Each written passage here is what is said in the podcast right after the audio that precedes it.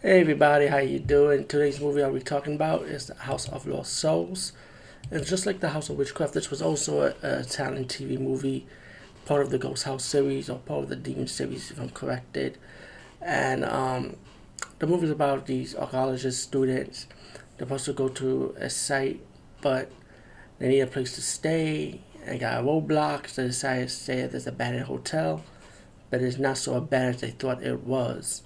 Once they get to the hotel, um, the one of the um, colleagues happens to be a psychic, and she's having bad visions about the place.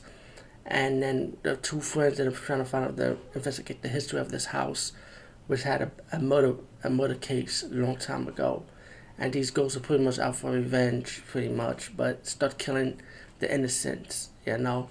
And um, all in all, I mean, I thought the kill scenes were simple in this movie. I think the best kill scenes in this movie is the brother the sister, like his head get decapitated, like chopped off my washing machine. Like I really kid you not, it does happen in this movie. But the special effects is like TV movie special effects for a horror movie and anything Italian or American, whatever.